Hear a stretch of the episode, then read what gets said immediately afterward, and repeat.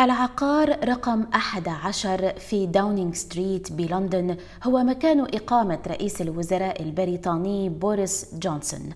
قام بوريس بتجديد شقته عندما تولى منصبه في صيف عام 2019 لكنه يواجه حاليا تحقيقات قضائية بشأن تكاليف التجديد التي تثار الشكوك حول كونها ممولة من التبرعات. ففي بريطانيا يتعين على الساسة وأعضاء البرلمان الإفصاح عن مصادر دخلهم ويتعين عليهم أيضا إثبات ممتلكاتهم في إقرارات الذمة المالية. وبذلك فإن قضية رئيس الوزراء لا ترتبط بأخذه لأموال التبرعات ولكن بإخفاء المعلومة.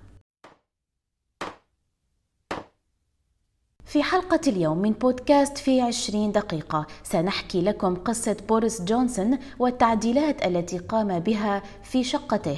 وما هي ملابسات هذه القضية؟ سنحاول معرفة الجهة الغامضة التي دفعت تكاليف التجديد. ولماذا تثار الضجة الإعلامية حول هذا الموضوع الآن؟ كما سنغوص في تفاصيل بالأرقام عن الوضع المالي لرئيس الوزراء البريطاني بوريس جونسون. أهلا بكم.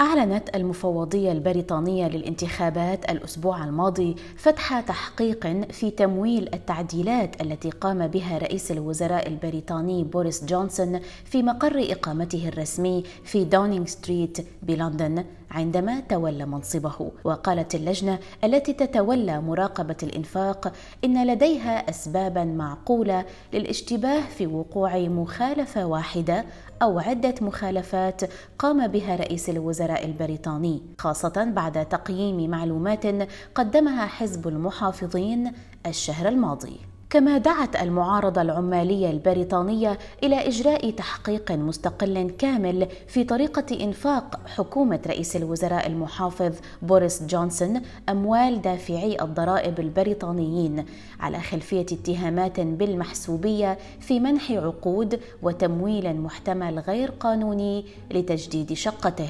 ويواجه جونسون ضغوطا كبيرة لإعلان تفاصيل تمويل نفقات التجديد التي حدثت في مقر إقامته خاصة بعد تصريحات أدلى بها مستشاره السابق دومينيك كومينز. أفادت بوجود خطة تسمح للمتبرعين بتقديم المال بشكل سري.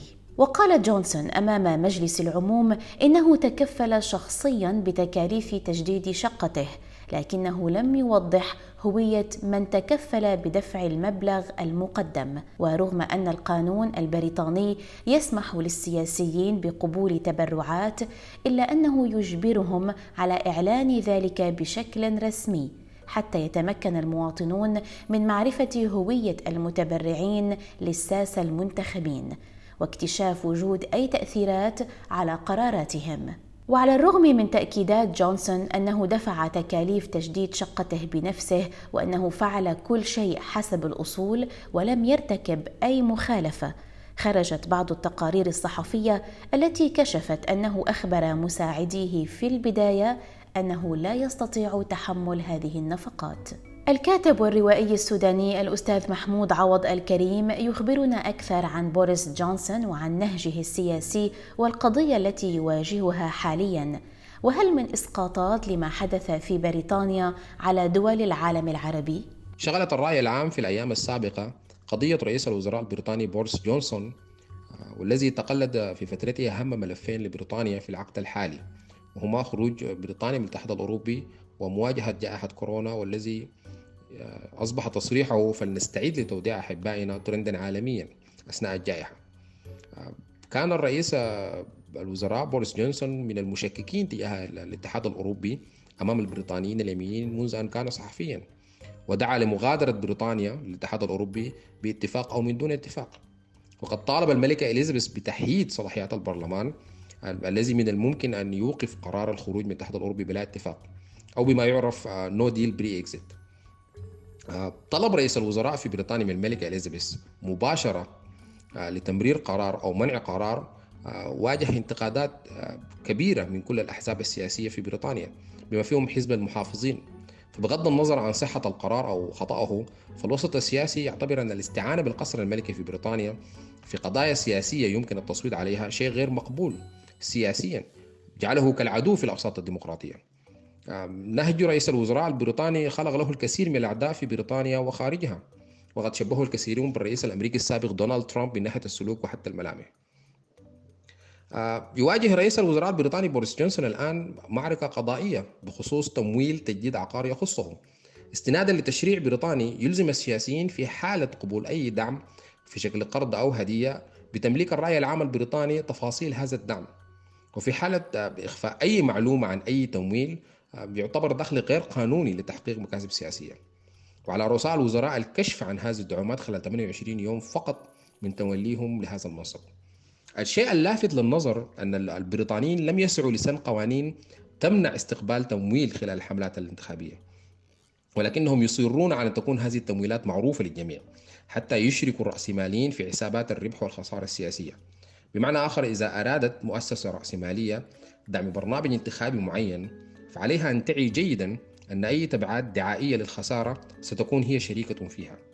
آه، للأسف آه، لا يتضمن محيط محيطنا العربي أي من هذه المفاهيم فينظر لأي دعم مادي لنشاط سياسي وكأنه تصرف غير قانوني. وفي نفس الوقت ليس هنالك قوانين واضحة للتنسيق بين النشاط السياسي والمالي.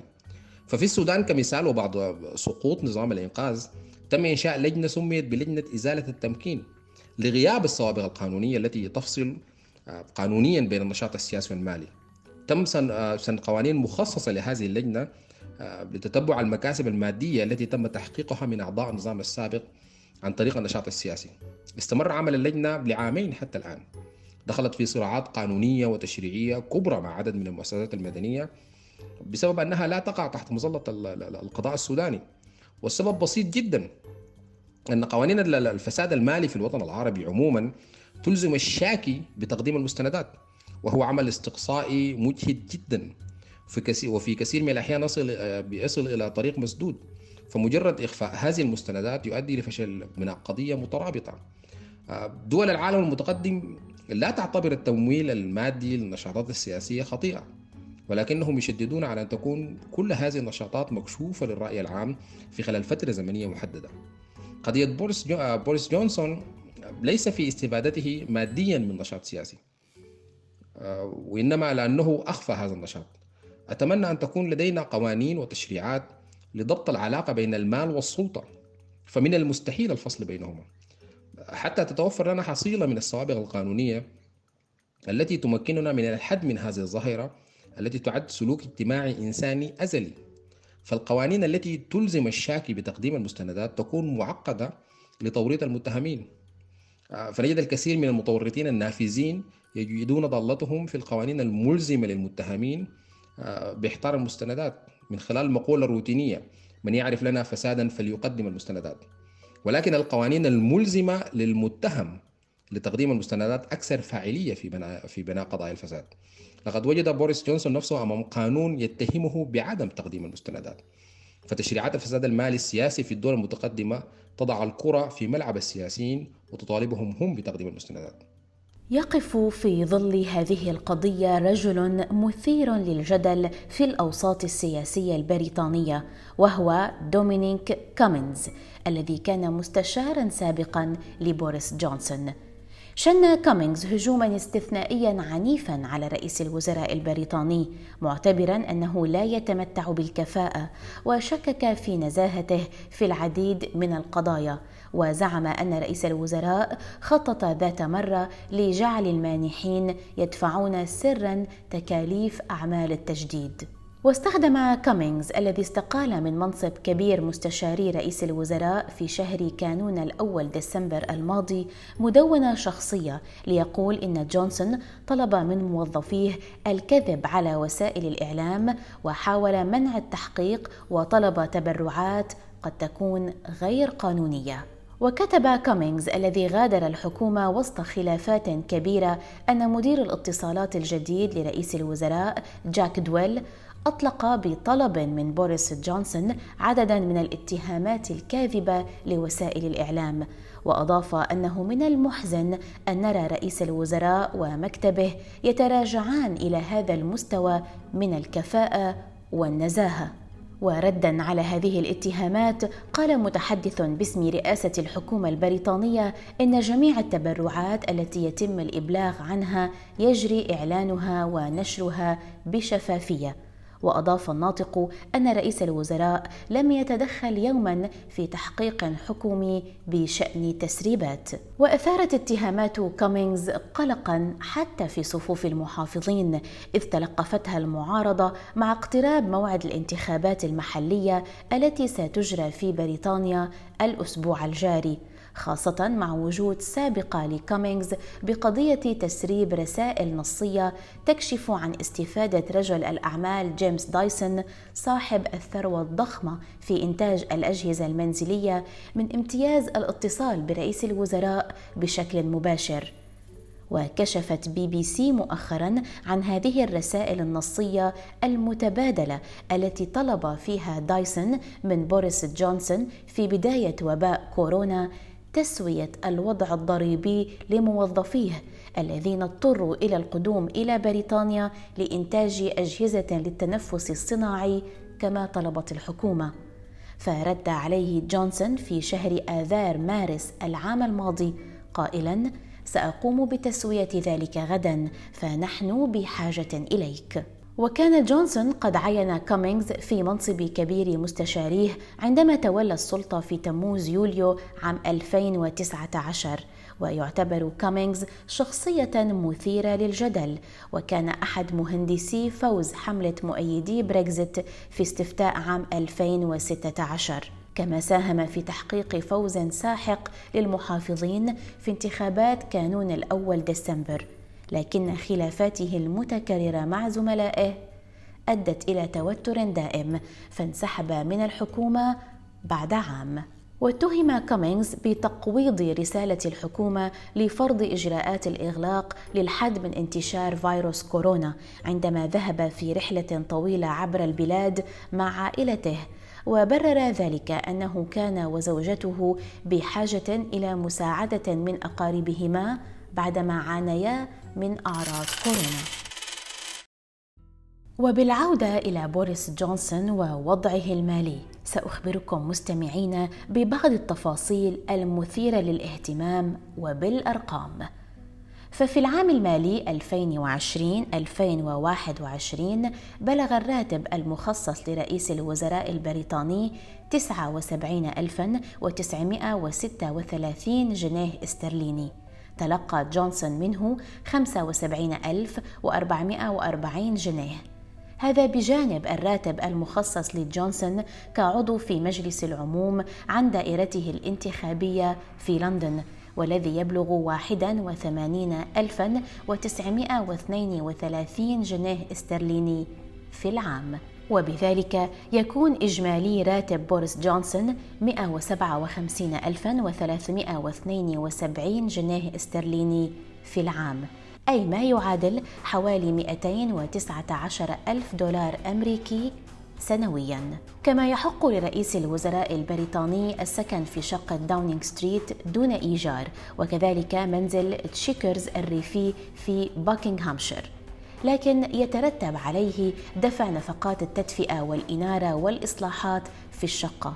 شريطة ألا يتجاوز إجمالي قيمة هذه النفقات 10% من راتبه كرئيس للوزراء. مما يعني أنه غير مطالب بدفع أكثر من 8000 جنيه استرليني في العام. ويحصل جونسون على مخصصات سنوية قدرها 30 ألف جنيه استرليني لتجديد شقته في داونينغ ستريت بالإضافة إلى ذلك يمتلك رئيس الوزراء نصف بيت في العاصمة لندن و20% من بيت في سومرسيت يكسب جونسون من هذين العقارين دخلا إضافيا يقدر بعشرة آلاف جنيه استرليني في العام على الأقل أي ما يعادل حوالي 14 ألف دولار فقط. كما يتلقى جونسون دخلا عن مؤلفاته من بينها كتاب عن وينستون تشرشل ورواية سياسية أخرى. وفي أحدث إقرار ذمة مالية له أعلن أنه تلقى من دور النشر دخلا قدره 23500 جنيه استرليني بين شهري نيسان أبريل 2020 وآذار مارس 2021 لكن وبحسب هانا وايت وهي باحثة في معهد الحكومة البريطانية فإن رئيس الوزراء لديه سوابق في التأخر بتقديم بيانات ذمته المالية. فهو عادة لا يعير أهمية كبيرة لهذا الموضوع. كما كشفت تقارير لجنة الرقابة في مجلس العموم وقائع مفصلة عن تأخر جونسون في الكشف عن ذمته المالية. فيما انتقد تقرير آخر في عام 2019 فشل جونسون في الكشف عن حصته في بيت سومرست في الوقت المناسب.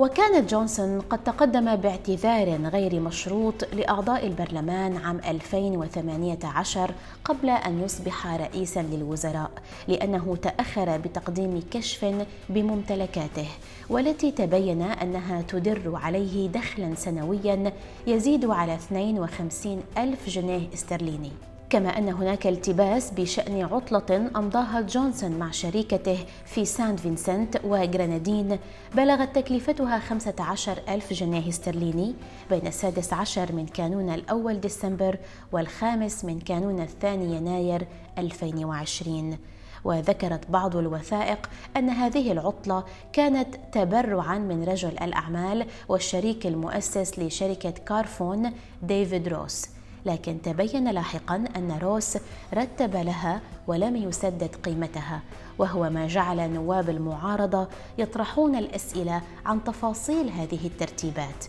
إلا أن الحكومة البريطانية أكدت أن كل شيء تم وفقا للأصول. المثير للاهتمام أن دخل جونسون قد تراجع عندما أصبح وزيرا للخارجية ورئيسا للوزراء لاحقا. فبحسب بعض الوثائق التي تقدم بها فإن الخطب التي ألقاها هنا وهناك كانت تدر عليه مبالغ جيدة. فمثلا في آذار مارس 2019 وقبل أشهر من توليه منصب رئيس الوزراء أدلى جونسون بتصريحات لصحيفة الهند اليوم أو إنديا توداي مقابل حوالي 122 ألف جنيه استرليني أي حوالي 169 ألف دولار أمريكي.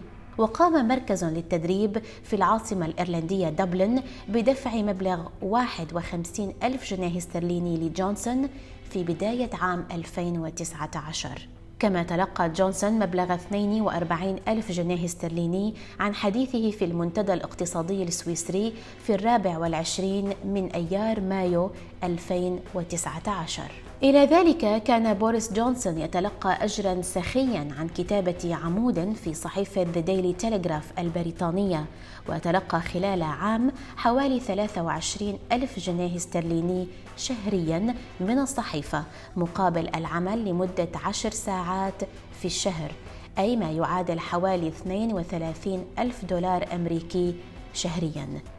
بالإضافة إلى كتابته في مطبوعات بريطانية أخرى من بينها المشاهد أو The Spectator.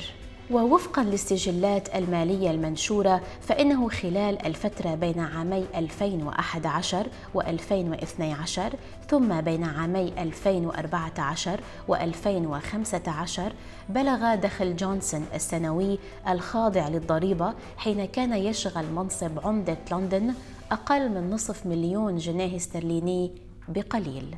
وفي تشرين الثاني أكتوبر عام 2017 ذكرت صحيفة ساندي تايمز أن جونسون حين كان وزيرا للخارجية أسر لصديق له أن المال الذي يحصل عليه لا يكفيه وأنه لا يمكنه العيش براتب سنوي قدره 142 ألف جنيه استرليني بسبب التزاماته العائلية الكبيرة.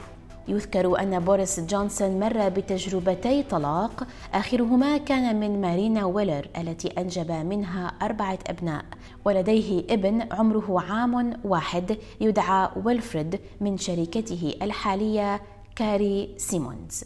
إلى هنا نصل وإياكم مستمعينا إلى نهاية حلقة اليوم من بودكاست في عشرين دقيقة. كنت معكم أنا نور الحصني في الإعداد والتقديم.